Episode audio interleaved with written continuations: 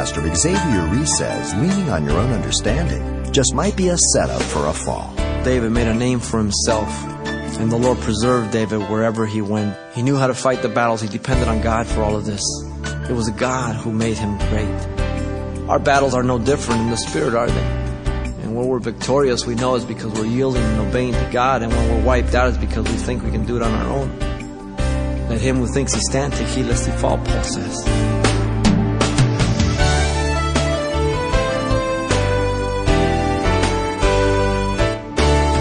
Welcome to Simple Truths, the daily half hour study of God's Word with Xavier Reese, Senior Pastor of Calvary Chapel of Pasadena, California. Humble, wise, faithful, and compassionate. These are qualities you'd expect to find in God's choice for King of the nation of Israel. Never someone self centered and short sighted, right? Well, as Pastor Xavier continues his look at David's rise to the throne, all the above descriptions are in fact pretty much how David is portrayed for us in the pages of Scripture. And so once again, it's both the good and bad examples that we draw simple truths to learn from. And today's study is no exception. Let's listen. We begin our study of David focusing on the man anointed king. Uh, we stated that this last category allows us to see David from three perspectives. David's rise to the throne, and we saw that in chapter 1 through 6. Then there's David's rule on the throne, chapter 7 through 14.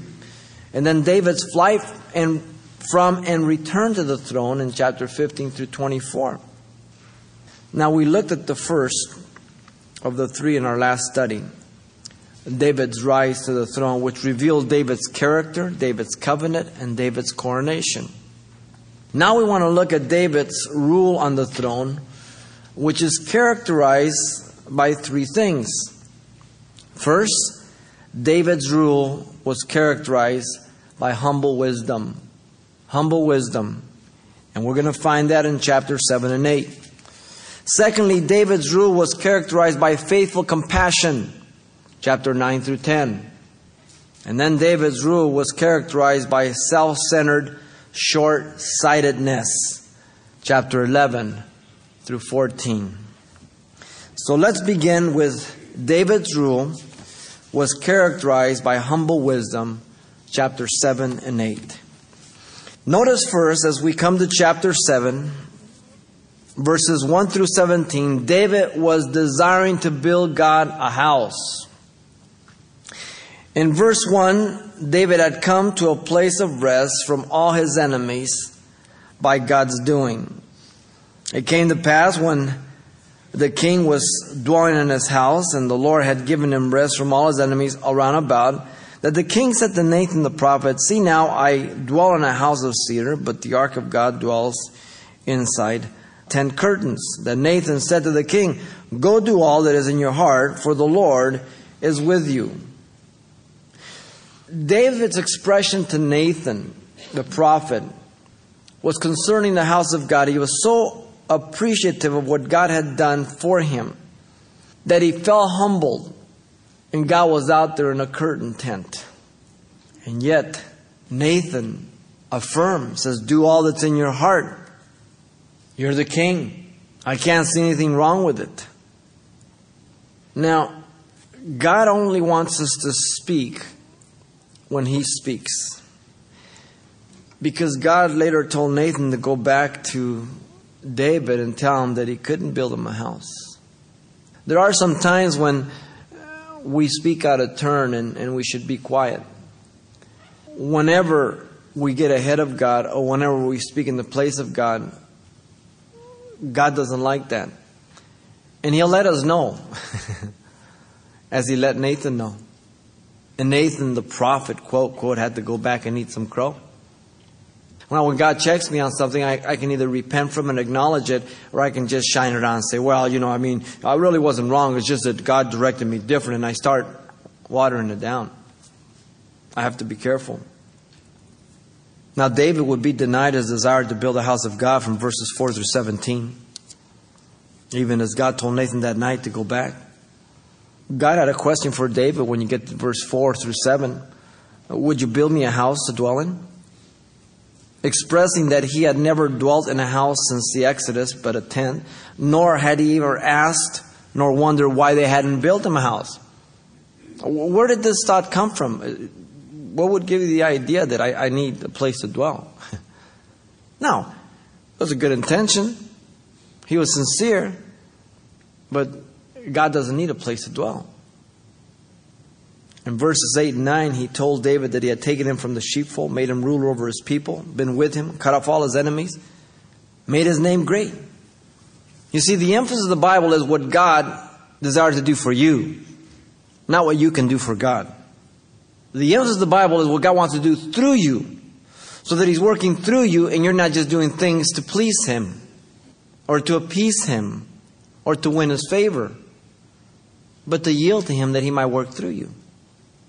And so in verse 10 and 11, God declared that He would appoint a place for His people to rest, and no longer would they be moved around, and God would build David a royal dynasty.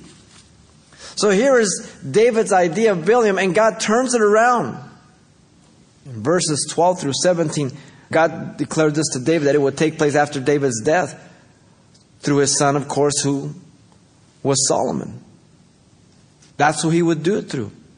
In verse 12, one of his own sons would sit on the throne, and God would establish his kingdom through the man Solomon. In verse 13, he would be the one to build God's house. David would be denied. Verse 14 and 15, he would chasten this heir for his iniquity as a son. But his mercy would not depart from him, nor remove the kingdom from him as he had done with Saul. It was an everlasting covenant he was making here because we know that it wasn't fulfilled totally in Solomon, but he was only the short term fulfillment. The ultimate fulfillment was Jesus Christ. His kingdom would be established forever, verses 16 and 17. The natural response is to get bent out of shape, right? Oh, I can't believe why God, I can't do this. What man? Look at David's response. David was a grateful servant, verses 18 through 29. David was taken back by the revelation, verses 18 through 21. In verses 18 through 19, then King David went in and sat before the Lord and said, Who am I, O Lord God? And what is my house that you have brought me this far? He just sat down and considered that he was not worthy of this house to be brought thus far and recognized that it was not after the manner of men. This is not the way men deal with men. Recognizing that God is different and apart and separate from men. He was fully aware that God knew him completely and knew he was not perfect. For what more can David say to you? For you, Lord God, know your servant. Verse 21 here he was confessing that God had done and did all according to his word and heart desire by revealing them to David. No one forces God to act. No one's pressured. God is not, doesn't feel indebted to anybody. He does what he wills according to the desire of his heart, and then he reveals it to his servants. Notice David isn't pouting. Though he's denied of not building, he is in awe that God would build him a house. David praises and glorifies God in verses 22 through 29. In verse 22, he declares the uniqueness of God, none like him. In verses 23 and 24, he declared the uniqueness of Israel, whom he redeemed for himself forever, and he their God. No other nation had he done that to. He declared his affirmation of God's revelation that he, his name, be magnified forever. Then in verse 27, he declared this was a prayer from his heart in view of God's revelation to him regarding the establishment of his kingdom. You see, it's God who initiates and we respond always. It was in gratefulness and appreciation and awe of what God promised to do for him. In verse 28 and 29, he declared that the Lord was good and his word true, implying that the revelation was inspired, therefore inerrant, infallible, and reliable, bringing about the certainty of his promise. If God has promised, he will fulfill it.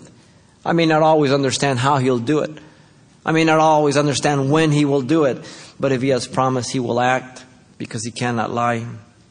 Now, notice thirdly, when you get to chapter 8 there, verses 1 through 18, David was uh, a good warrior and administrator in his rule. David defeated his enemies, and we're just going to run through this. He's been placed on the throne in verse 1.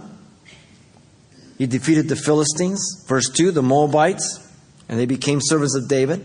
In verse 3 and 4, the king of Zobah, recovering his territory at the river Euphrates, taking much spoil. And then the Syrians from Damascus attempted to help King Zobah in verses 5 through 6. But David killed 22,000, put a garrison in Syria of Damascus, and they became his servants who brought tribute to him. And so in verses 7 through 12, David took up the spoils and the gifts sent from King Hamarath by the hand of his son Joram for defeating the king there and dedicated all of them to the Lord without any doubt for the building of the temple. The temple which he was denied to build, now he was making provisions for it. Notice David's attitude. He's not only a grateful servant, but he's a good administrator. He's a good steward. He handles things right. Now, he's denied to do something, but yet he's part of it. And rather than pouting, he rejoices in the part that he has. Such simple lessons in life. Sometimes we're going to be denied by God many different things. What are we going to do? We're going to pout, or we're going to say, Lord, I thank you that I can do this other thing. Lord, I thank you that you redirected me because this is the best thing for me. This is the best thing for your kingdom. Too many people end up bitter and sorrowful and regretful because they don't get their way. And yet, God does not say this to do our will, but to do His will. We are the errand boys, He's the master. Somehow we've got it turned around today in the church. And so David made a name for himself.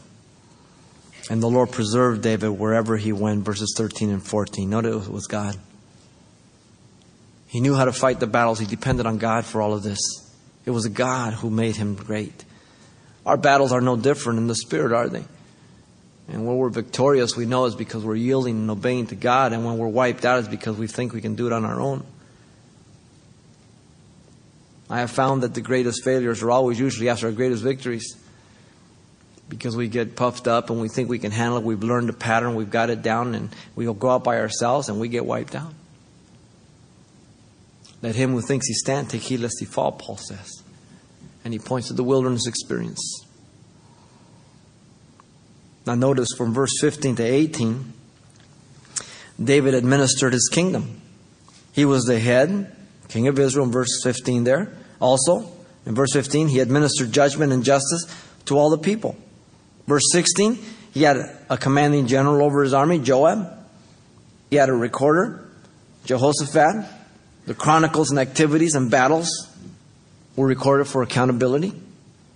Verse 17, he had Zadok and Abiathar as priests to intercede and seek the mind of God. Still, verse 17, he had Seraiah the scribe to teach and to oversee the word of God. He had Benaiah over the Cherethites, who were the executioners, a group of foreign mercenary soldiers serving as bodyguards for King David. And the Pelethites, the couriers, or collective names for the guardsmen of David. Good administration is so important. You cannot do everything, nor can I. So we administer certain things for others to do. In the church, it's so important. The reason I can study and pray and teach you is because God has raised other people to do different things. Not that I cannot do any of the other things, is that God has raised it up. The same thing in your own life. You can't do everything at home. You administrate it down to your children, to other people, whatever it may be, so that you can do the most more important things. It's part of the secrets of life. You cannot do everything yourself. People try. They get all burned out. They get overwhelmed. Listen to this. Humility is perfect quietness of heart. It is to expect nothing, to wonder at nothing that is done to me, to feel nothing done against me. It is to be at rest when nobody praises me, and when I am blamed or despised. It is to have a blessed home in the Lord where I can go in and shut the door and kneel to my Father in secret, and am at peace as a deep sea of calmness when all around and above is trouble. That's very, very possible in the Lord. David's rule was characterized by humble wisdom. You see it in his rulership. Secondly, David's rule was characterized by faithful compassion. First, in chapter 9, David honored his covenant with Jonathan.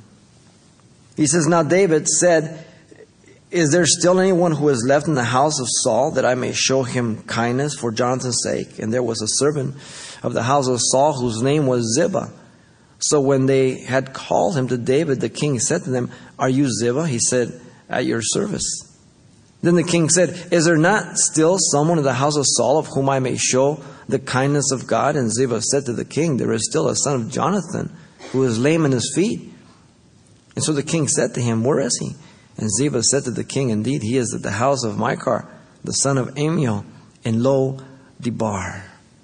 David inquires in verses 1 there if there's any survivors of the house of Saul, his desire was to show kindness for Jonathan's sake. We see the servant in verse 2, Ziba of the house of Saul. And the king comes to find out through his mouth that there is still one, but he's lame in his feet, king. A detail that was brought out not accidentally. Any other king would have said, Oh, he's crippled. Oh, man. Um, I don't know if I want him sitting at my table. I don't know if I want to keep the covenant now. When I made the covenant with Jonathan, I, I didn't know that his son was crippled. I didn't know he would be like a blemish to my kingdom. How interesting. His request regarding the location was revealed. In the house of Machir, verse 4, the son of Amiel from Lo Debar. Machir was Manasseh's oldest son. Joshua 17:1 tells us that. Lo Debar was a town in Manasseh in Gilead, east of the Jordan, and it meant not a pasture. What a vivid picture of the life of Jonathan's son up to this point, crippled, alone, on the opposite side of the promised land, with no pasture. What a beautiful description and picture of each of us apart from Christ. His name was Mephibosheth. We are Mephibosheths. And God saw us crippled and He took us on. He didn't say, Oh, he's crippled. Oh, I don't want nothing to do with him. He said, Bring him to my table. So in verses 5 through 8, David blesses Mephibosheth, the son of Jonathan. In verse 5, David sent and brought Mephibosheth to Jerusalem. And in verse 6, David saw Mephibosheth fall on his face before him in reverence and fear. Then notice that David then called his name Mephibosheth, to which he answered, Here is your servant. Now David knew that Mephibosheth feared hearing his death sentence, which was the common practice of the day, because what a king did is when he took over the throne of the other king, he would kill all of his heirs so there would be no uprising against him. He would kill the seed royal. Mephibosheth was fearing because he was afraid he was going to get the axe. David knew what was going through his mind. But notice in verse 7, David instead allowed the words of blessing to fall upon his ears. Do not fear, for I will surely show you kindness for Jonathan your father's sake. The kindness that falls upon us is because of Jesus' sake, not our own. But a beautiful picture of Christ and his church through David's life at this point with him and Mephibosheth. Notice he would receive kindness as a recipient of the covenant of David and Jonathan. He would restore all the land, it says there, of his grandfather Saul. He would have him eat at his table continually. Now, notice the word kindness. It's a word in the Hebrew that is used many times, which means steadfast love, a constant or abiding mercy and favor. The Septuagint, which is the Greek translation of the Hebrew scriptures, nearly always render it with the word in the Greek eleos, which is mercy. The word is found 240 times in the Old Testament. The word is hesed, steadfast love. Most frequently in the Psalms, 126 times. And it is used for God's covenant love for Israel as well as his nature. You can find it in Exodus 34 6, Deuteronomy 7 9, Psalm 40 11, Hosea 2 19, just to mention a few of the 240 times. The word most commonly associated with it is the word fidelity or reliability. It's a love you can depend on, lean on, trust. One that's not going to betray you. One that is going to be faithful. One that is going to be true. This is the word. Notice in verse 8, he responded in admiration and gratefulness when he bowed himself and said, What is your servant that you should look upon such a dead dog as I? What an admirable trait of humility, like his father before him. This is the awesome privilege and awesome accountability that we have as parents that we are to be examples that our children might follow. Now, they may not follow it, but if they don't follow it, it better be because of their own choice, not because of our bad example. But he was like his father. Verses 9 through 13. David commanded Ziba and his sons to work the land of Mephibosheth and bring in the harvest. In verse 9, he declared his authority over the matter.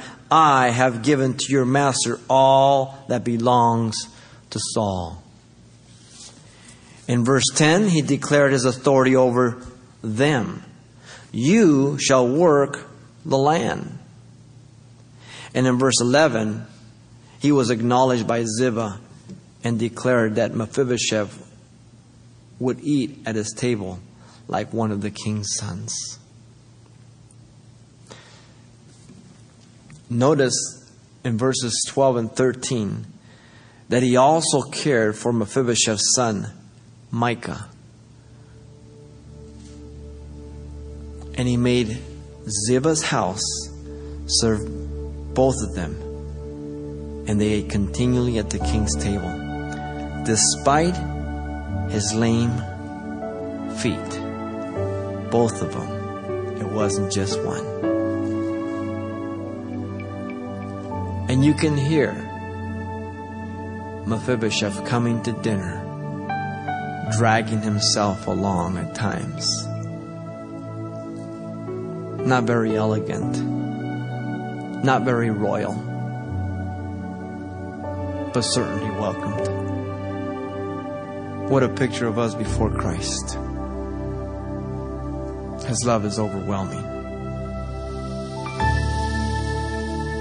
Pastor Xavier Reese, drawing a vivid and tender picture of the love of the King of Kings, has for us, the servants of his kingdom. Now you can hear this message again anytime online by simply selecting today's date at the radio listings link you'll find at calvarychapelpasadena.com. And what we've been listening to is another provoking message in our series and character study of David and is simply titled David Part 6. And there's much more to come next time.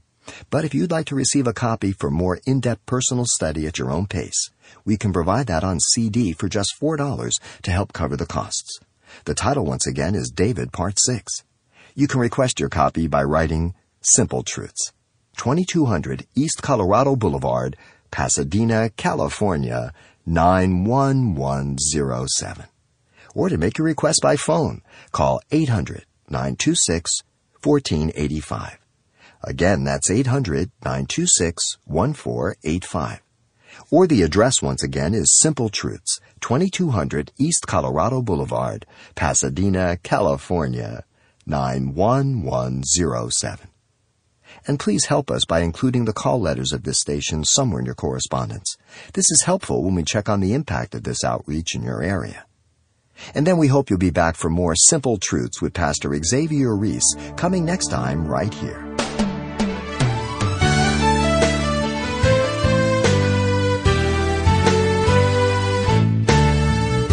Simple Truths with Pastor Xavier Reese, a daily half hour broadcast, is a radio ministry of Calvary Chapel of Pasadena, California.